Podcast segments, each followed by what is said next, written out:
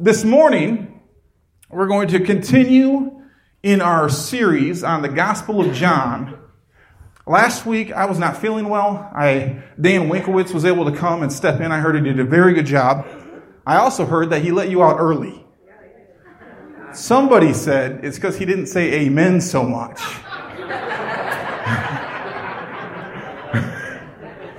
Thank you, Tyler. amen. Amen.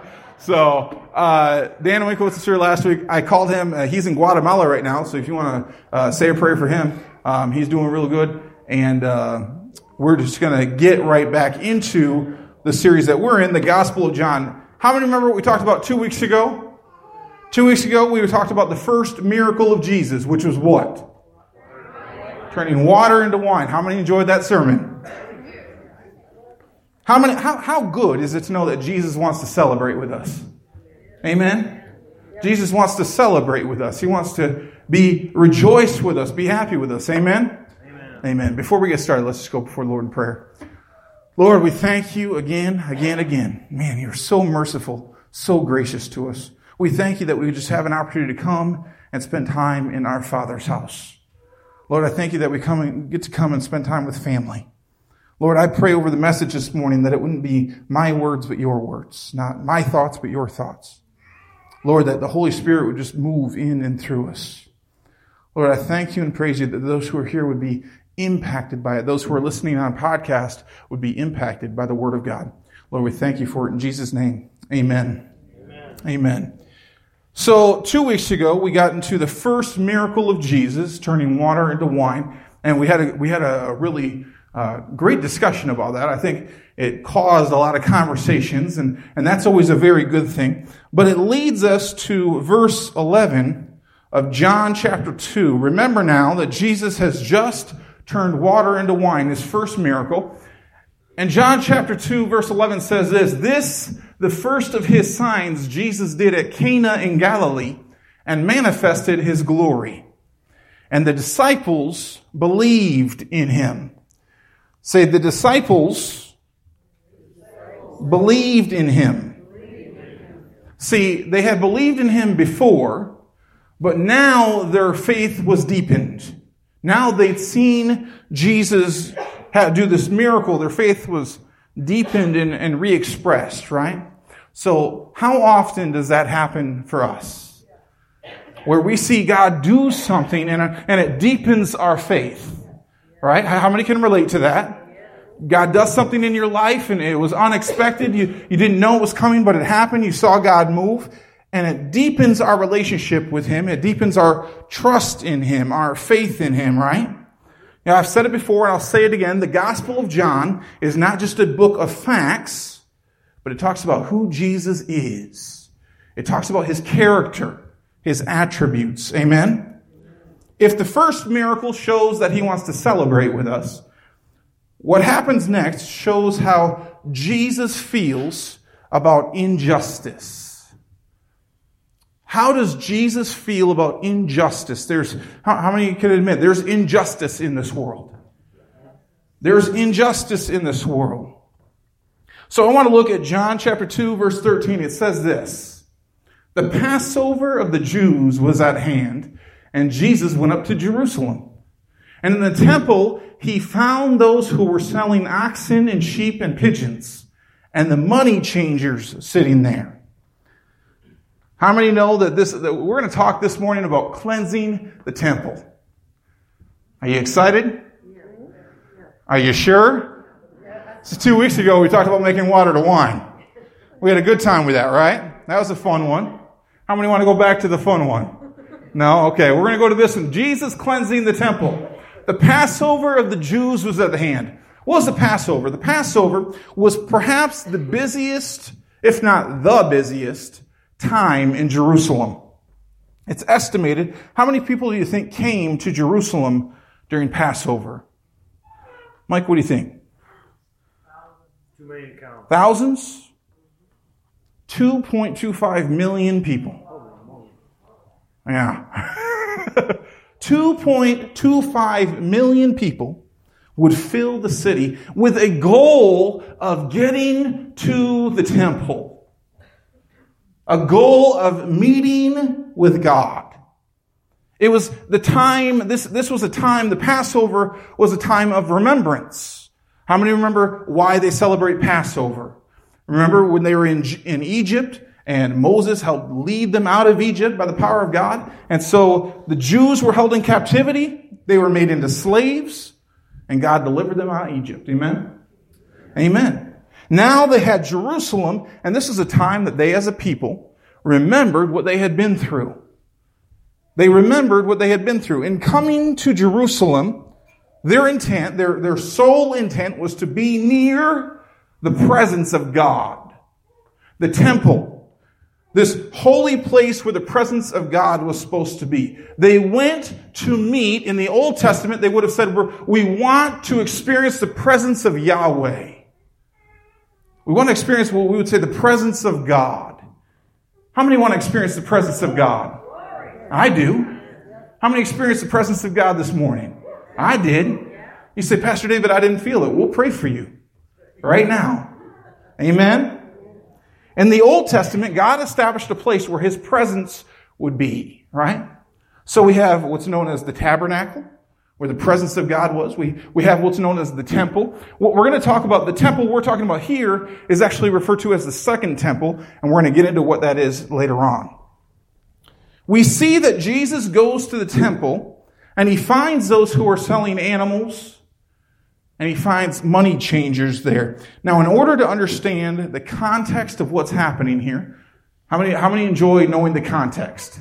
I want to know what's happening here. We can't just read the Bible. We have to read the Bible. Amen?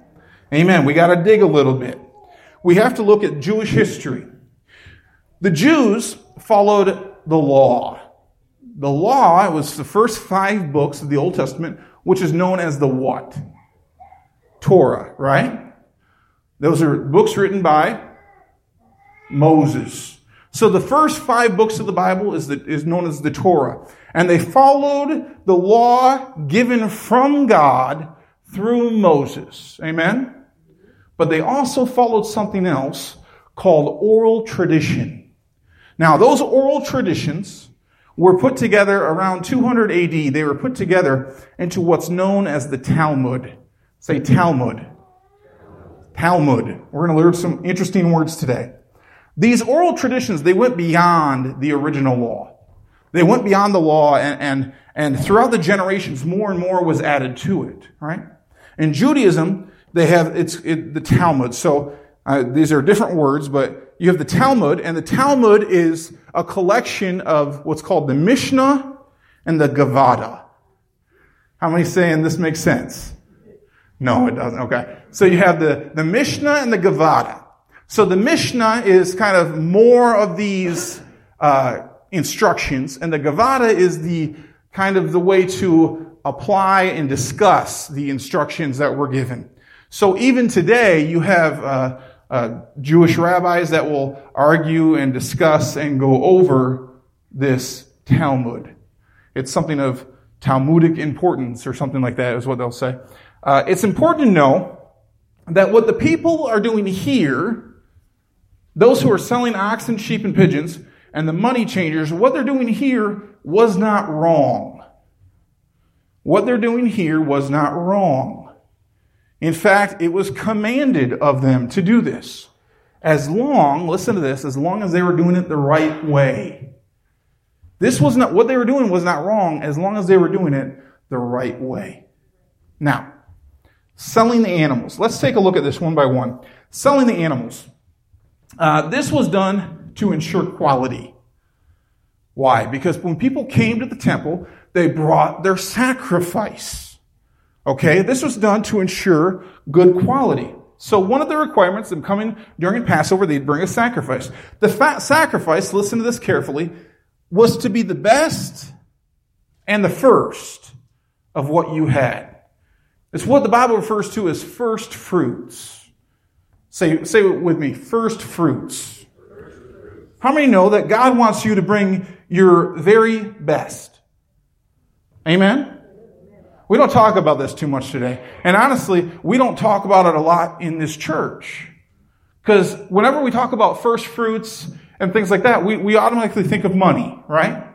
People think, okay, well, we're talking about money. We're not talking about money. When it comes to first fruits, God wants us to give our very best. Could it include money? Sure. But it doesn't necessarily have to be money. God doesn't want your last and worst. Amen? I know it's going to get real quiet here this morning. God doesn't want your last and worst. He wants your first and best. Amen? Come on, it's going to be 20 minutes of amens if you don't. And here's why He asks that you have faith in giving your first and your best. There was a, one pastor who had an experience of a man who wanted to donate a couch to the church. How many ever donated something to the church before? That's good. That's, if you have, that's good, right? Uh, when this man wanted to donate this couch, the pastor had a few questions for him. And these were interesting questions. So, first question was, was it new? And the man said, well, no. Second question was, uh, so, okay, so you just got rid of the new one and now you want to give me your old couch. The man said, well, yeah. Okay, does it have all of its cushions? The man said, no. Okay, uh, let me ask you, do you have a cat? And the man said, Yes. Did the cat ever sleep on the couch? Yeah. Did the cat ever pee on the couch? Yeah. So what you're telling me is that you want to give me your cushionless cat pee couch as your offering cut to God. Mm, come on. Yeah, I don't, yeah, you, pastor said what, what I would tell anybody to say. Thanks, but no. God doesn't want your last and worst. He wants your first and best. Amen? He wants your first and best. Don't give me your cat pee couch. I don't want that. Amen? God doesn't, hey, listen, let's say it this way. God doesn't want your junk. Uh oh. Uh oh. God doesn't want your junk. Well, this is just what I'll, I'll give to the Lord. That speaks to our hearts. The first fruits, giving our first and best, speaks to our heart. Lord, I'm going to give you my best, and I'm going to have faith that, that you take care of me. I'm going to give you my first and my best. Amen? We want to give God, God doesn't want your junk. Amen? People say, well, they should just be happy. Right? I mean, that's what, they should just be happy. They should be just happy to get it. We're not talking about giving to people here. We're talking about what you give to God. A lot of times, what we give to people is our expression of what we give to God. So why aren't we giving God our very best? We want to make sure that whenever we give to God, we're giving our very best. One pastor said it this way God gave his very best, so why would I give less than mine? Amen? Amen. Come on. I'm preaching better than you're responding here. This is supposed to be the essence of what's happening at the temple. This is supposed to be the essence of it, that they're bringing their first and their best. But here's what was happening instead. So here's what would happen. They would go to the temple and they would bring their sacrifice. Okay? He would bring it to be inspected. How many ever brought something to Goodwill? That if you bring something to Goodwill, they inspect it, right? They don't want your junk either. They inspect it. They don't want dirty, nasty, cruddy cat pee couch. They don't want that, right? Right? They inspect it. They reject it if, they, if it's not good enough. Right? Come on. We don't want to be spreading diseases and stuff. It's just how it goes. So here's what happens. So they bring the sacrifice to the temple to be inspected to make sure it's, it's the best. Okay?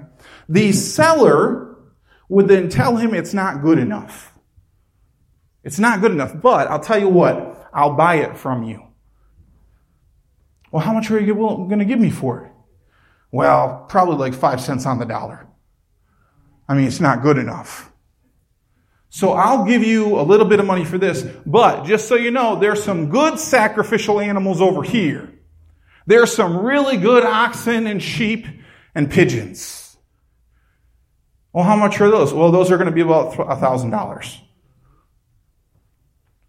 So the person, of course, when they get to the temple, they're in Jerusalem, they're at Passover, they're at the temple, and now, of course, how, how, many ever been to like, this is a great analogy that one pastor used. How many ever been to an amusement park? And you go in the doors and you go to, to like get a pop or something and the pop is $20. Right? Like, man, I'm just thirsty. But you don't have a choice. Unless you want to drink the salt or the, the chlorinated water or whatever coming out of the pool, you got to pay the prices, right? You're there. So people felt obligated now to buy the sacrifice because that's what was required of them.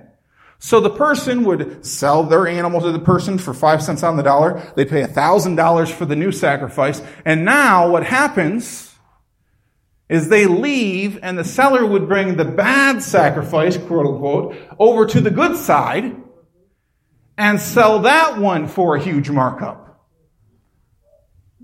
It was crooked. Okay? This, this, this is going to get into business spiritual ethics. How many know it's not bad to make money? It's not bad. God wants you to prosper. Amen? Amen. God does. God, God wants you to do well, but He doesn't want you to be a crook. Amen? There's what's known as business principles, and then there's what's known as kingdom principles. And we want to, if you run a business or if you're, if you're uh, buying and selling things, you want to do that according to kingdom principles. You want to live according to the Bible. Amen? So then he would sell the animal at a huge markup. He'd take the man's animal into stock. He'd, he'd sell it for a high profit. This was injustice. And this is what was happening at the temple. Now then we get into, there's two groups. We have the sellers, and then we have the money changers. The money changers. Who were the money changers? You know, I read this story for years and years and years. And not one time did I question, who are the money changers? You ever think about who, I mean, who are we talking about here? Who are the money changers? Understand that if you have 2.25 million people coming into one spot, they're coming from different areas of the world. They're coming from everywhere. If you lived within 15 miles of the city and you were a male, then you were required to pay two days tax. Two day tax. That means two of your work days you would bring into the temple and they would tax you. So it was called what was known as the temple tax. This was real. So people would bring different currency from, from all over, and it was the money changer's job to convert it into the coin they wanted to use. It was the money changer's job to, re, to, to convert it. But again, this system was used to scam people. So you'd bring your currency, and how many, how many have some money here today? How many got money? I don't have any money on me. How many got cash on them? Anybody got cash on them? Ooh, Doreen does. Two dollars I'll, I'll just take what you got. Thank you. This is this is your first fruits. That's good. so so this is seven dollars here, and so uh, watch. I'm going to make your seven dollars disappear. You ready? Yeah. okay. So you got the seven dollars here, and Here's what happens. So you go to exchange the currency and they say, no, no, no, no. We can't, we can't take that money. Um, tell you what, you can exchange this money for one of our pieces of money. And now I can charge you whatever I want and make as much money as possible. Thank you very much. To make as much money as possible while sitting there scamming people. And here's the kicker.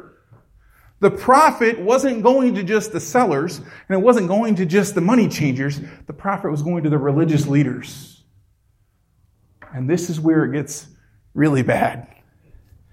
The religious leaders are the ones who set them up there. So there are people, these are the people that Jesus runs into at the temple. Bad people. In his father's house, they were cheating people out of money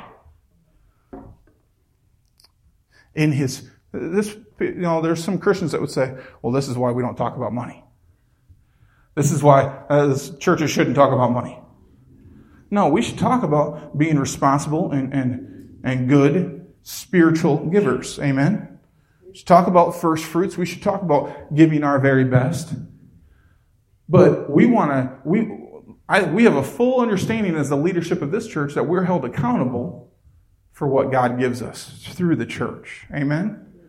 Amen. We have to be. We're held accountable for it. Some places aren't. We have to be.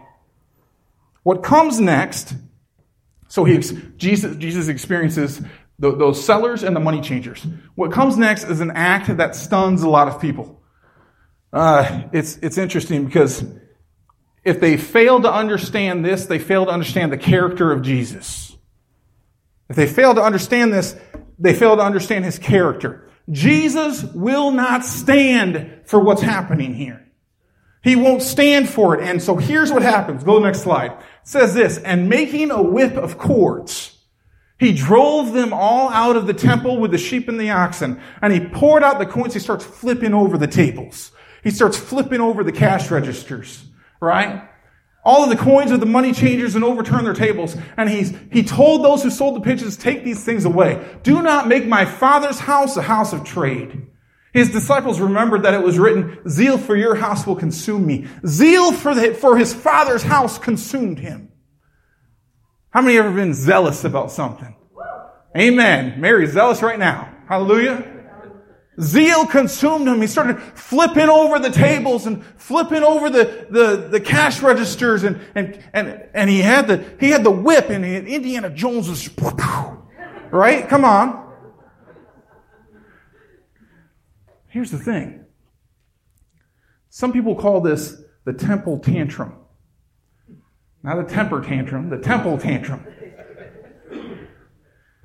But let's think about this for a minute the temple tantrum. Jesus saw this happening.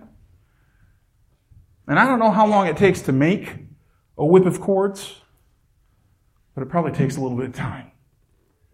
Because Jesus, it says that he, after making a whip of cords, Jesus sees what's happening here, and he comes and he goes, All right, well, let me get my materials together to make a whip. He's sitting there and he's probably doing a braid of some sort and he's making, making this whip and thinking, man, they're robbing my people. They're robbing the people that come to visit my father. And as eh, I don't know how long it takes, but it probably takes a little bit of time, right? And he's sitting there thinking about this. And I can imagine that as he's thinking about it, he goes, okay, how am I going to do this? I got it. He starts driving them out of the temple. I wish I had a bullwhip today. Man. Huh, Doug, you wish I had a bullwhip too? Come on. Woo! I'm going to take my belt and. Right? It'd be a fun sermon, man. That'd be, that'd be like the uh, chainsaw sermon. That was a good one too. He starts whipping the people, getting, get out of here. Zeal for the house of God. You won't make my father's house a house of trade. Are you kidding me? And he's not talking about buying and selling here. He's not talking about what they were supposed to be doing because there were supposed to be money changers there. They were supposed to be those selling sacrifices in the temple. What they were not supposed to be doing was robbing God's people. Amen? And then he does this. I love this. During Passover, there is what's known as removing the leaven from your house. The God's word required the Jews to remove leaven from their house. What was leaven? Pastor David, what does that mean? What's leaven? Leaven, in case, how many know what leaven is? Yeah, it's, it's yeast, right? It's, there's a leavening agent. It causes bread to rise, okay? Leaven symbolizes sin that defiles a believer and disrupts the worship of God. This is what leaven symbolizes. To remove leaven was an act in the natural to depict the spiritual. To remove leaven out of your house was to remove sin. To remove leaven was to remove sin. You wanted to clean your house inside and out. Amen? How many know sometimes, sometimes God wants us to clean our house. God wants us to remove the leaven from our lives. Amen? This is what Jesus is doing here. When Jesus goes after them with a whip, when he starts, man, changing the, throwing over the tables and money changers, they're running and they're moving and he's removing the leaven. He's removing the sin from his father's house. It's the symbolic act that signifies the deeper truth that Jesus came to clean your house. Amen? Come on, at the moment, he was not displaying a tantrum. He was not displaying violence. He was displaying the authority of God. Amen? We want the authority of God to rule and reigns in our life. Sometimes we just need to let Jesus come in and clean our house.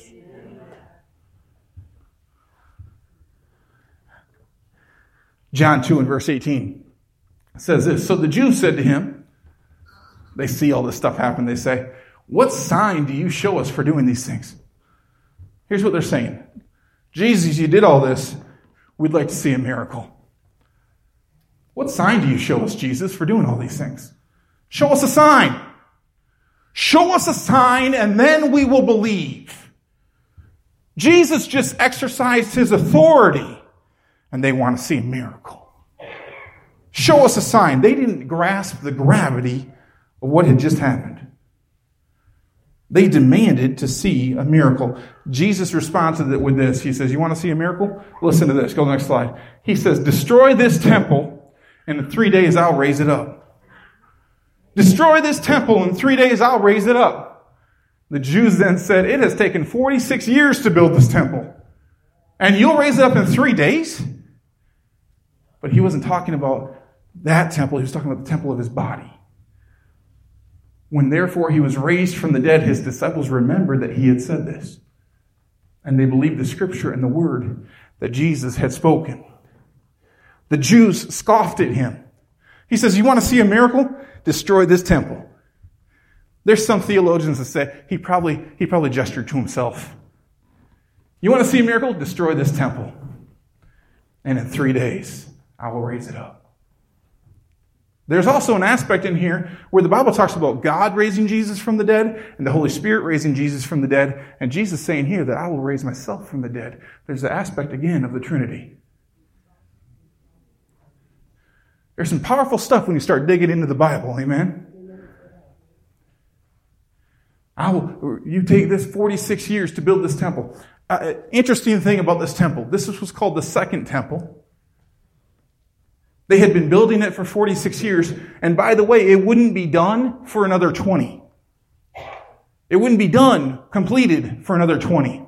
There's also some people that call this Herod's temple and that he was pushing the plans for it. It wouldn't be done for another 20 years. How many know it's, it's kind of interesting because they probably used the funds that they scammed from people to build the temple. They probably used the funds they scammed from people to build the temple. Uh, this is a little bit of a rabbit trail, but this is interesting. Theologians uh, estimate that the temple was finally finished around 66 or 67 AD. How many are familiar with Jewish history at all? In 70 AD, the temple burned down. They put all that time, they've scammed all those people to build it out fully. They had it for three or four years, and the whole thing gets burned now.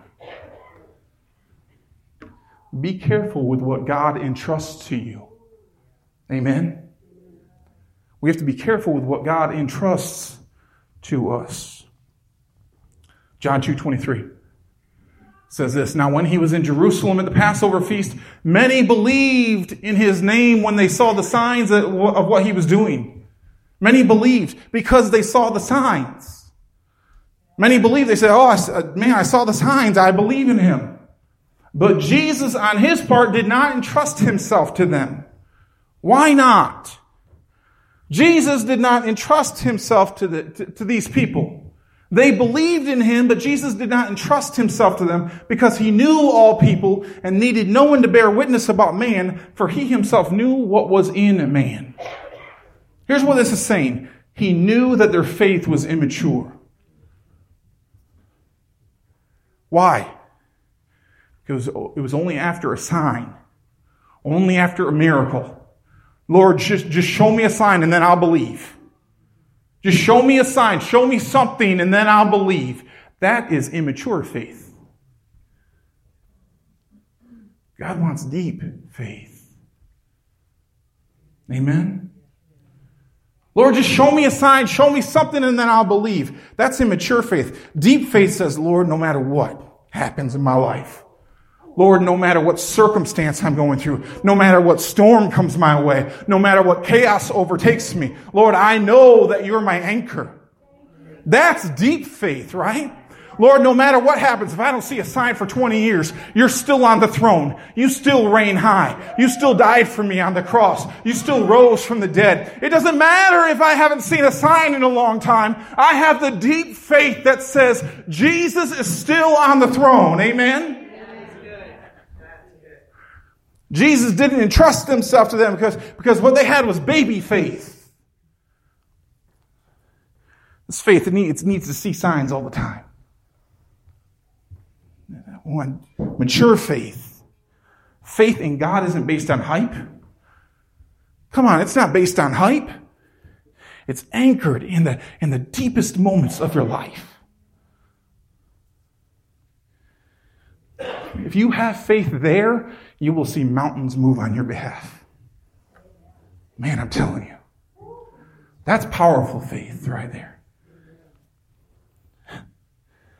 So we see now here what Jesus did at the temple. But it doesn't end there. Because here's the interesting thing. In the narrative of John, this was at the beginning of Jesus' ministry. Three years later, we get into the book of Mark. And the book of Mark shows Jesus at the end of his ministry. In fact, just after Palm Sunday, the beginning of Passion Week, the end of his life, we see this happen in Mark 11 15. It says this. Listen to this. It's, it's interesting because keep in mind, this is not the same account as in John. And they came to Jerusalem, and he entered the temple. This is just after, by the way, that he came in on the colt. On Palm Sunday, they said, Hallelujah, right? Amen. The next day, they come to Jerusalem, and he entered the temple and begins to drive out those who sold and those who bought in the temple. And he overturned the tables of the money changers and the seats of those who sold pigeons. This is three years later, and he comes and does almost the very same thing. There's no whip mentioned here. Maybe he just had that, man. Come on. I like that. I don't need a whip now.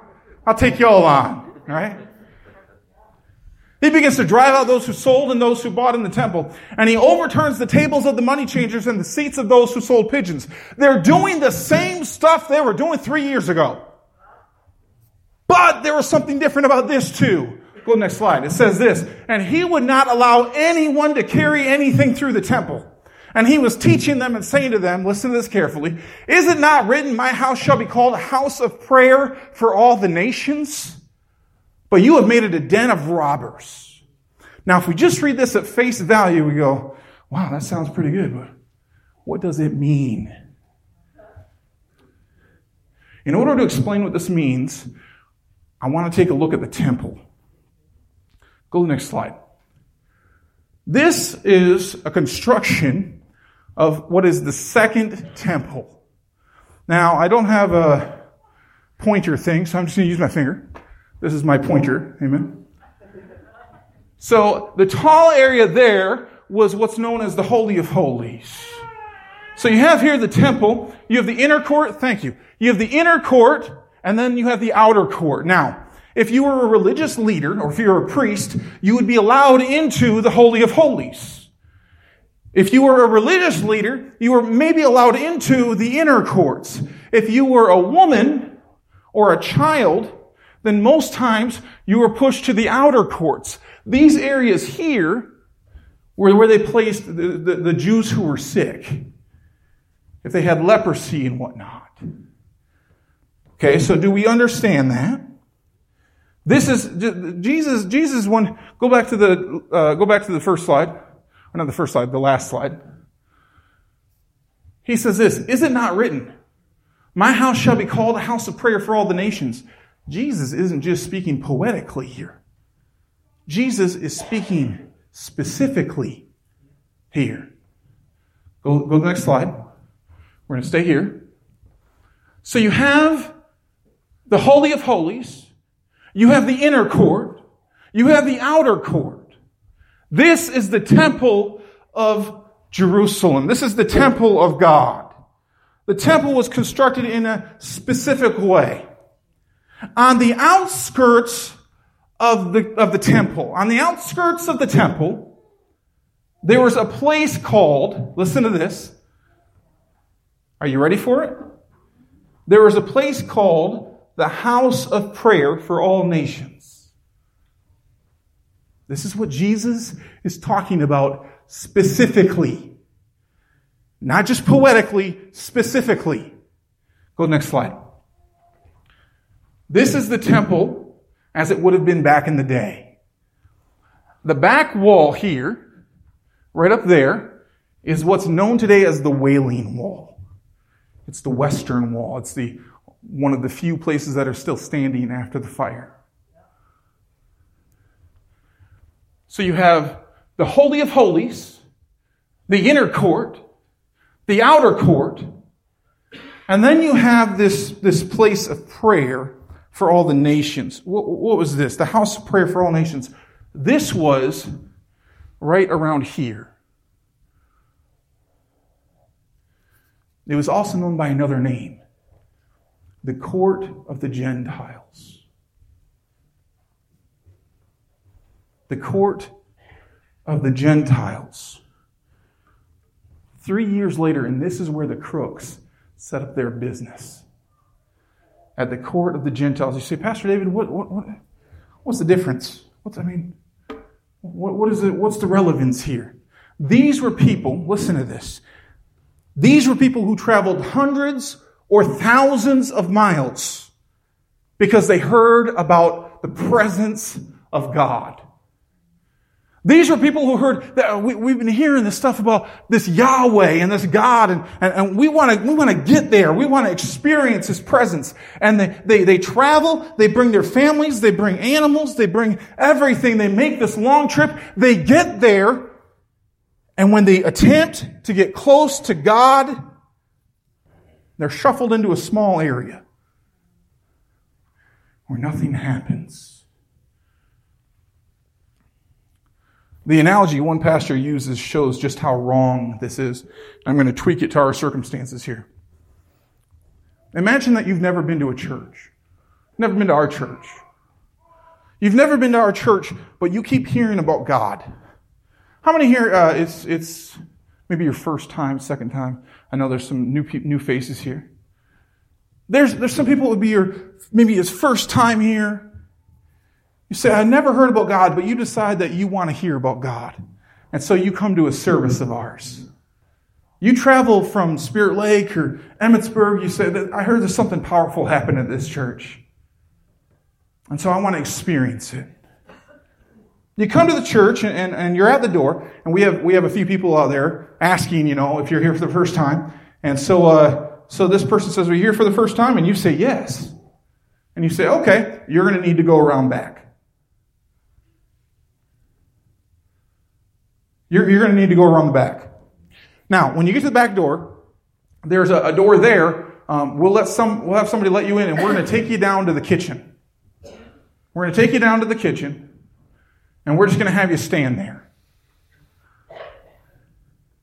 And, and while you're there, uh, you know, just just try to experience worship the best you can, and just try to hear the message of God the best you can. Oh, I see that you brought your own Bible with you. Well, uh, that's a very good Bible, but that's not the CGA official Bible.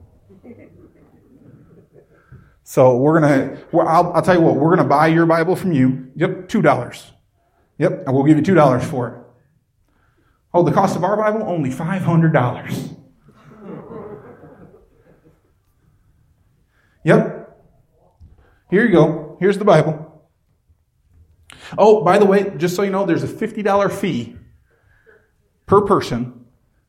I see it's you, your wife, two kids. $200. Now just, just wait here and experience it. By the way, if you decide to convert, then next week you can be in the service. If you don't convert, then we don't care.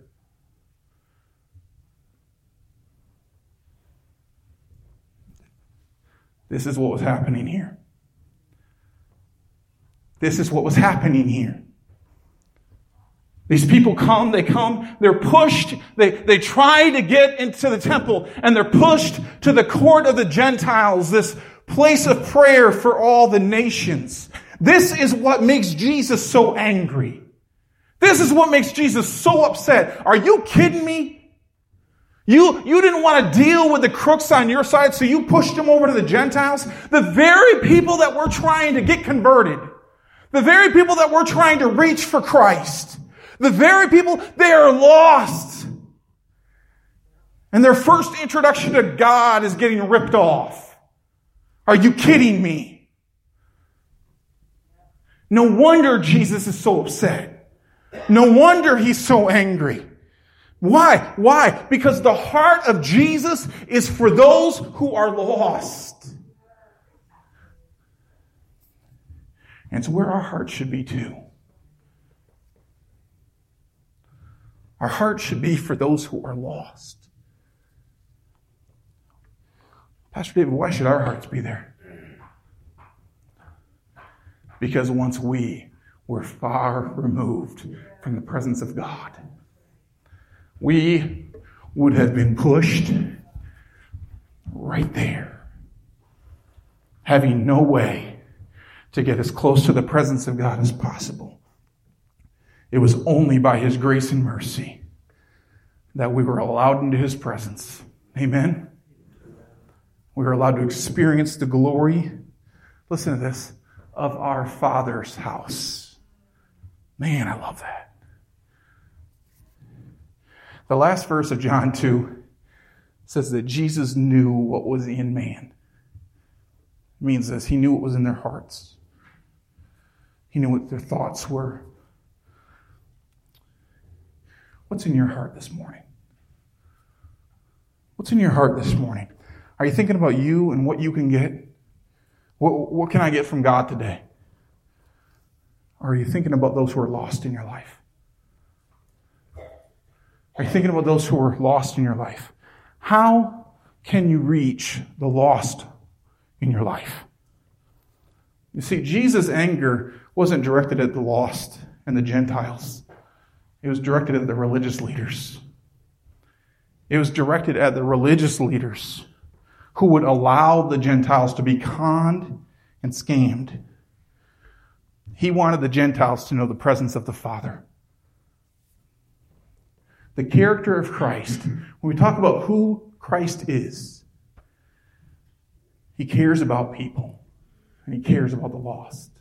Amen? I want to be known as a Christian and as a pastor that has the character of Christ. I don't know about you, I do. I want this church, I want us to be known as having the character of Christ, as having compassion for the lost and welcoming people to experience our Father's house. Amen? Amen. Stand with me this morning.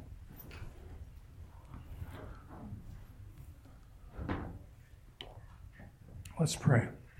Lord, I thank you so much for the message this morning. Lord, I pray that even as we go out of here, we would start to see those who need to be welcomed into our Father's house. Lord, please give us your heart for the lost. Give us the compassion for people.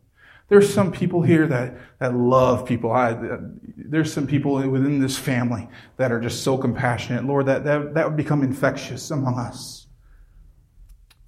Lord, I thank you for speaking to us today. for speaking your heart to us. Lord, I pray that this, this week, as we go into doing all the things that we have to do, whether it's work or school or just life, Lord, that you would keep in the front of our minds your heart for the lost, compassion for people. Lord, I pray over each person here today. Lord, that you would bless them, that you would keep them. Lord, that you would cause your face to shine down upon them. And Lord, that you would give them rest. Lord, we thank you for it. In Jesus' name, amen.